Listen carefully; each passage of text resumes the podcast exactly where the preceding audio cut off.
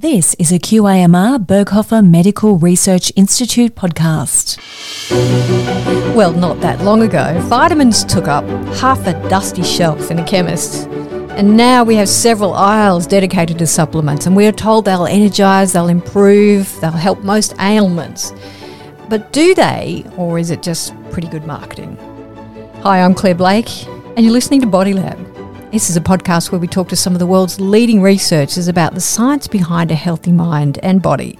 And Professor Rachel Neal is the head of the Cancer Etiology and Prevention Research Group at Q I M R Berghofer. She's running Australia's largest clinical trial, looking at whether there are benefits to taking vitamin D supplements. Thanks for joining us, Rachel. Thank you. They're pretty essential vitamins for the body, aren't they?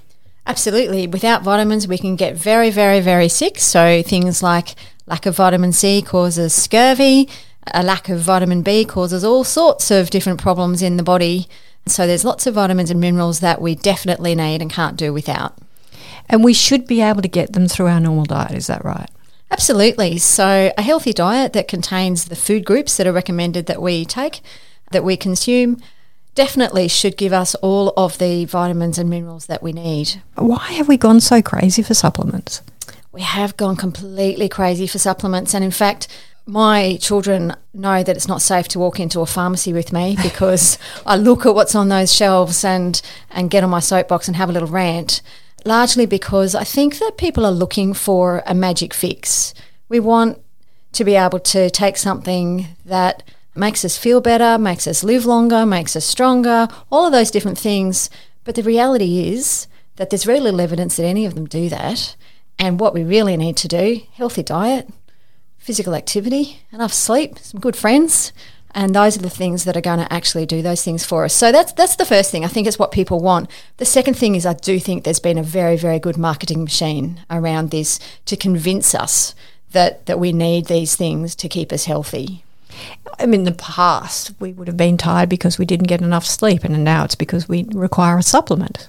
Yeah, that's right. So we're being told that there's a fix for all of those things. So you're tired, that must be because you're deficient in your B vitamins, um, you're, you're lacking in energy, take a Barocca. It's all of those things that we're told will, will make us feel better.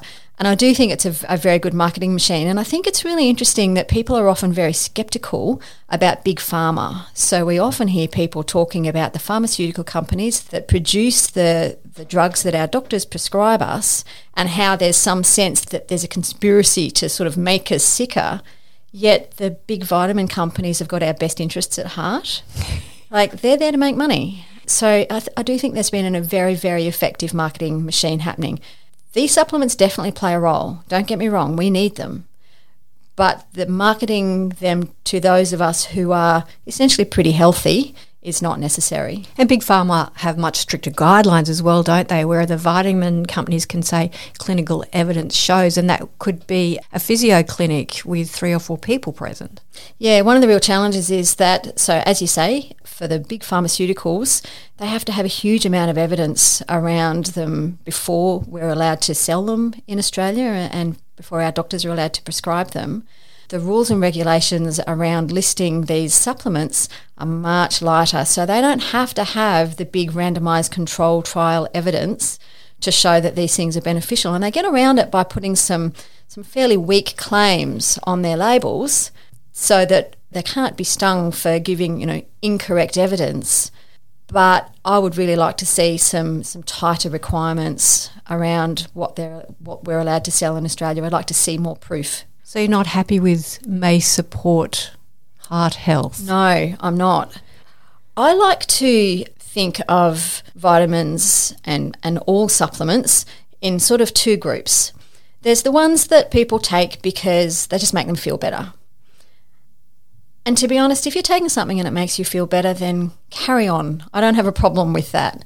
And if it's being marketed as this might make you feel better, I'm fine, because it might actually make you feel better. The placebo effect is incredibly powerful. It's really powerful. Our brains talk to our bodies in a multitude of different ways. So if you're taking something and it makes you feel better, it may be the placebo effect, it may not, but carry on. Whereas if you're being marketed something to stop you getting some particular illness in the future. So if you're being sold something because it's going to stop you having a heart attack, for example, I think we need really strong evidence around that. That's a different thing. And I really feel like we should be saying you're not allowed to sell something to stop you getting colds and flu or to to stop you having a heart attack unless you've got really strong evidence that it does that. That's one danger. What about the other danger of a possible overdose? Yeah, look, these things can cause overdose. Most of them you have to take a lot mm. to cause an overdose. But I think one of the things is that we tend to assume that because they're so-called natural, mm. they don't have harms. A really good example, for example, is people taking uh, hormone replacement therapy yep. versus the natural alternatives and assuming that because it's a natural alternative then it won't have harm. Well, for it to be having any benefit, it's having an effect on the hormones in your body, and that therefore means it can have harms. But we don't know what those are. They haven't been studied anywhere near well enough. Whereas the H R T that your doctor is prescribing you, we're pretty confident we know what the harms of that are.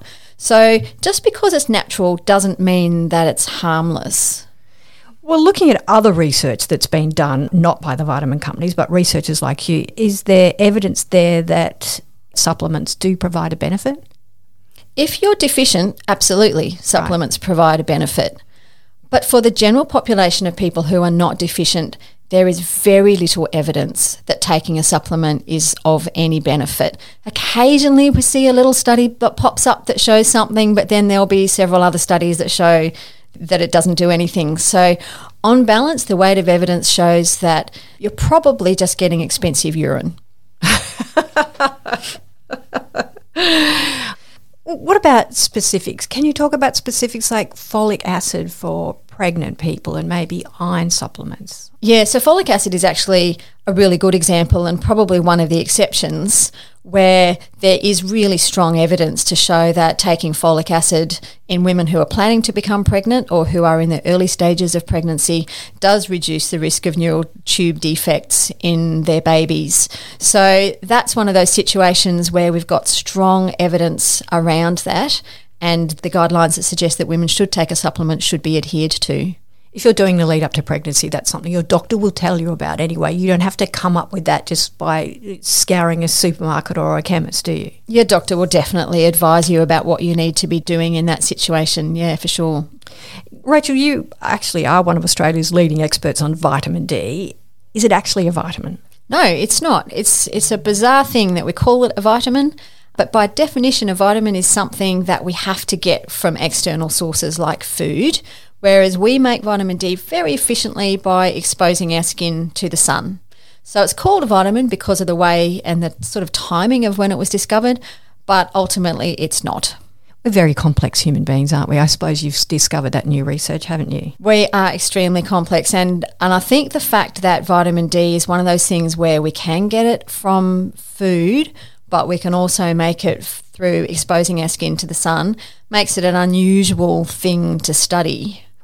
I should say at this point, this information is general in nature and not personalised medical advice, so you should always seek medical advice about your personal circumstances. Rachel, can we talk about the foods that you can get vitamin D from?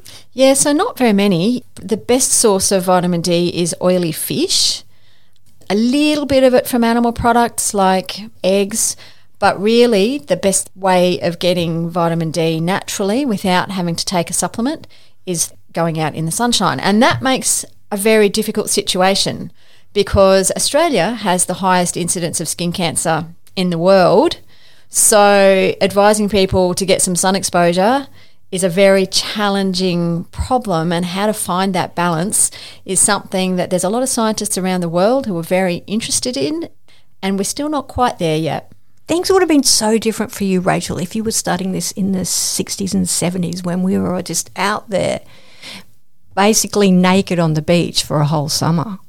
Yeah, so we often hear people say that our sun protection messages have caused vitamin D deficiency. We actually don't know that because people's vitamin D levels were not being measured and reported so much back in the fifties and sixties. Mm-hmm. We certainly didn't have big population-based studies to know what was going on back then. Even if the prevalence of vitamin D deficiency has increased, we don't know that that's due to the sun protection messages. Lots of other things have changed in the meantime. We've moved from being outdoor workers to being indoor workers. Mm. Our recreation has changed from being outdoors activities to a lot more inside screen-based activities. So there's been definitely changes over time that are potentially influencing the risk of being vitamin D deficient. One thing we do seem to know is that putting sunscreen on, the best evidence we have suggests that that doesn't actually cause you to become vitamin D deficient. So the recommendation that I always give to people is to put sunscreen on every day on your face and hands, the bits of you that are most likely to get skin cancer, but try and expose the bits of your body that don't routinely get the sun a few times a week. Uh, for a short time, so go and sit outside having your morning coffee at eleven a.m. on a Saturday morning wearing short shorts and, and a singlet top for five minutes. Do you think people will heed that? I think that we have a fair bit of confusion mm. about the vitamin D sun exposure story and what we should do about it, and that's understandable because I think the scientists and doctors have been confused and still are to a certain extent, so I definitely think we've got some confusion around that, and as a consequence, people are either getting too much sun, so they're lying in the sun for a long time using vitamin D as a bit of an excuse, or they're avoiding the sun like the plague and therefore not necessarily making enough vitamin D. So I think that there's some confusion around there, and what we need to be able to do is give some clearer guidelines, and, and we're working on that at the moment. And the fear of melanoma and our better education around that plays into that, doesn't it, as well? Yeah, and that's definitely a real fear. I mean, we have many people affected by melanoma and other types of skin cancer every year. We cannot discount that as as a risk. So we've got to work out a way of getting the balance between the good and bad of sun exposure. Well, this leads me into what you're doing now. You are running a randomised control trial, which is the gold standard in research, looking at whether vitamin D supplements provide health benefits. So part of what you're talking about, I guess, is why you decided to start this trial. Yeah, so one of the real challenges in understanding the benefits of vitamin D is that people who have high vitamin D levels tend to be active, outdoorsy sort of people who are going to be healthier anyway. Right. So we don't know whether or not it's the vitamin D that's important or it's just being healthy, and vitamin D is a marker of being healthy. So one of the ways around that is that we get a large bunch of people and we essentially toss a coin to put them into one of two groups. And by tossing a coin like that, what we call random assignment, it means that the characteristics of those two groups are on average the same. So, for example, the proportion of people that's overweight mm. will be exactly the same in the two groups, or the proportion of people that don't go outside will be exactly the same. Yeah. And then what we do is we say to one of those groups, we want you to take a vitamin D supplement, and in my case I've said I want you to take it for five years, and the other group we give an identical looking tablet, a placebo tablet. And then we follow those people over time to look at whether or not the proportion of people who get cancer, for example, differs between those two groups. And if it does differ, we know that that's because of the vitamin D, because everything else about those two groups was on average the same. same. So that's why randomised control trials are the gold standard, because they even out all those other differences that you see. You see online all the time there's links between cancer and everything. Is there any evidence to suggest that there's a link between vitamin D levels and cancer? There is, and that's one of the reasons for doing the D-Health trial, is because of those links. So we've seen pretty consistently that people with higher vitamin D levels are at lower risk, particularly of cancer of the large intestine, uh, the colorectal cancer. So that's pretty consistent. But the problem we've got is that, as I said, the people with high vitamin D levels mm. are also more physically active. They're often eating better because it's part of that whole healthy lifestyle thing. And we know that those things influence risk of colon cancer. So that's why a trial like D-Health will help us to untangle the importance of vitamin D for cancer. We're also looking at uh, cardiovascular disease, heart disease. We're also looking at all-cause mortality, so just the, the rate at which people die. Mm. But we're also looking at a bunch of other sort of more quality of life issues, so things like sleep quality, um, general feelings of well-being, pain, tiredness, all those things. Because you hear people say, well, when I started taking a vitamin D tablet, it made me feel better. But we don't know if that's the placebo effect or not. So we're also measuring all those things in D-Health to get a really holistic view of what vitamin D might or might not do for us. And placebo just can't be underestimated. I know you said before, it can be as high as thirty percent, can't it? Yeah, it's really, really powerful. And it's a shame that we can't use it, but yeah. It's a bit unethical to to for a doctor to give someone a placebo tablet. It's a tricky thing to harness that placebo effect. And I think that that's one of the things that supplements kind of do if it's about making you feel better. And that's why I said before that people are taking stuff so long as it's not harmful and it makes them feel better, then they're happy to spend the money on it, then you know, it's fine. Getting back to the exposure you need to get the right amount of vitamin D, Rachel, does it depend on winter or summer? Does it change? Yeah, it does. So for the whole of Australia in summer, you're doing pretty well to be vitamin D deficient actually, because just going about your normal day-to-day activities, popping out at lunchtime to go to the shops or picking up the kids after school and standing in the playground for ten minutes really should uh, avoid vitamin D deficiency. But in winter, it's much more tricky because there's not as much U V and it's cold in southern states particularly, uh, so that becomes a problem. In Queensland, all year round, it's easy, and in fact, we've got evidence from some of my very early research that shows that, and it's sort of not rocket science, it makes sense, that in winter we actually stay out in the sun more in Queensland because it's cooler. So you imagine if you go for a picnic in summer, you yep. sit under a tree, mm-hmm. whereas if you go in winter, you're sitting outside to get the lovely warmth of the sun. So in Queensland all year round, it's really not something you need to worry about unless you're stuck indoors for some good reason, you know, elderly people who can't get out and about very much um, and whose skins potentially don't make as vitamin D as easily anyway. But in those southern states in winter, it can be really problematic. So one thing that you can do is make sure that you've got good vitamin D stores before you head into winter, because we can actually sort of stockpile it to see us through winter. Oh, really? Yeah. So if you've got – let's talk about the levels too, because the experts don't even agree. I know the U K has a different level than we have in Australia about what a healthy level is, and I know that you can also get different results based on who you went to. Yeah, so – historically, the tests that are done in the laboratory to measure vitamin D have been inaccurate and imprecise, which makes it very difficult to know what level we need. And so once we establish that, if you're having a test that's not very accurate, then it's difficult for your doctor to interpret. That's improved a lot. There's been a big international effort to improve vitamin D testing. It hasn't necessarily made it into the clinical laboratories yet, but it's definitely improving. But as to this disagreement about what level we need, there is a lot of controversy out there. We all agree that having a vitamin D level of less than about twenty-five to thirty nanomoles per litre increases your risk of having problems with your musculoskeletal health. Mm. So we all agree that you shouldn't go below that.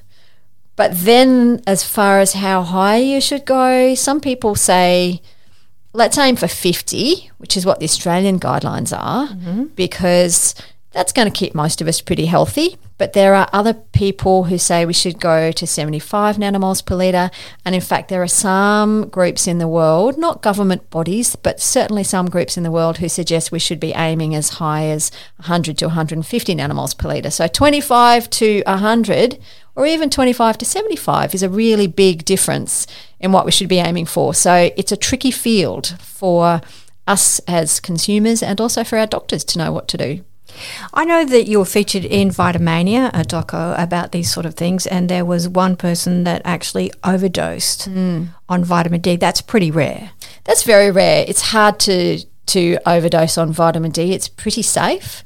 That case in Vitamania was a baby whose mother had been using drops, vitamin D drops, in and the baby's in milk. the baby's milk, and had, instead of putting one drop in the milk, had put lots of drops in the milk, thinking that if a little bit was good, then more would be better. But for a, a standard adult taking a tablet, you'd have to take a lot of them to really cause toxicity. That doesn't mean there may not be risks. There is some evidence that taking a lot of vitamin D may increase the risk of falling in older people. So we're having a good look at that in the D-Health trial to see if giving older people a fairly hefty dose of vitamin D increases the risk of falling. The results of this should sort a few things out, Rachel. I'm really looking forward to this. We hope so. We, we believe it will. That's the plan. What's your view on testing for vitamin D? Vitamin D testing has gone through the roof. From two thousand to two thousand fourteen, there was a one hundred thirty-six fold increase in vitamin D testing, mm-hmm. costing the Australian government about one hundred million dollars a year. Probably money that could be better spent elsewhere, given that the guidelines suggest that we don't have enough evidence to support population-based screening for vitamin D deficiency in the absence of symptoms or a really good reason to think people might be vitamin D deficient. And even in those people who you think it's highly likely that you're vitamin D deficient because you're housebound, we don't really need to test. We could just give them a supplement. It's cheaper than testing. So that whole idea of clinical testing in the absence of a strong indication for it is a problem. And Medicare have asked doctors to stop doing that. So your doctor shouldn't put that in the normal battery of tests you do? No. The rules around vitamin D testing now are that you have to have one of a list of, of reasons for Medicare to fund the test. But we've got pretty good evidence that there is still over-testing going on in our community. If you are really deficient, then the possibility is rickets. But how common is that? So rickets in children is low. There are some populations where it is higher, and the prevalence of rickets has been increasing somewhat. In adults, the equivalent to rickets is called osteomalacia. It's soft bones in adults, and it can cause fractures and bone pain and muscle pain. So adults can get sort of adult equivalent of rickets. Mm. But again, it's fairly rare, and you do need fairly severe vitamin D deficiency to cause that. So the best advice is to, as far as vitamin D is concerned, is to get a bit of uh, active time, preferably, because that's also good for your bones, outdoors in, some, in the sunshine, but being very, very careful not to get too much, because that then increases your risk of skin cancer. So that's a tricky one. As far as other vitamins are concerned, a really healthy diet, lots of fruit and vegetables, healthy grains, some, if appropriate, and you know, this is a controversial issue whether or not you should be vegan, vegetarian, and how you how you manage that. Let's not go there today. Let's not go down that pathway. But I think a really healthy diet without too much processed food and lots of natural foods is the best way to get uh, the vitamins that you need. Vitamin D, some nice healthy oily fish, and some sun exposure is your best bet. It's brilliant to have you cut through a lot of the noise, Rachel. Thanks so much. That's just a tiny insight into Professor Rachel Neal's work. For more on Rachel's studies, if you'd like to be a part of it, and all of our latest research, just go to Q I M R Berghofer dot e d u dot a u. Thanks, Rachel. You're very welcome.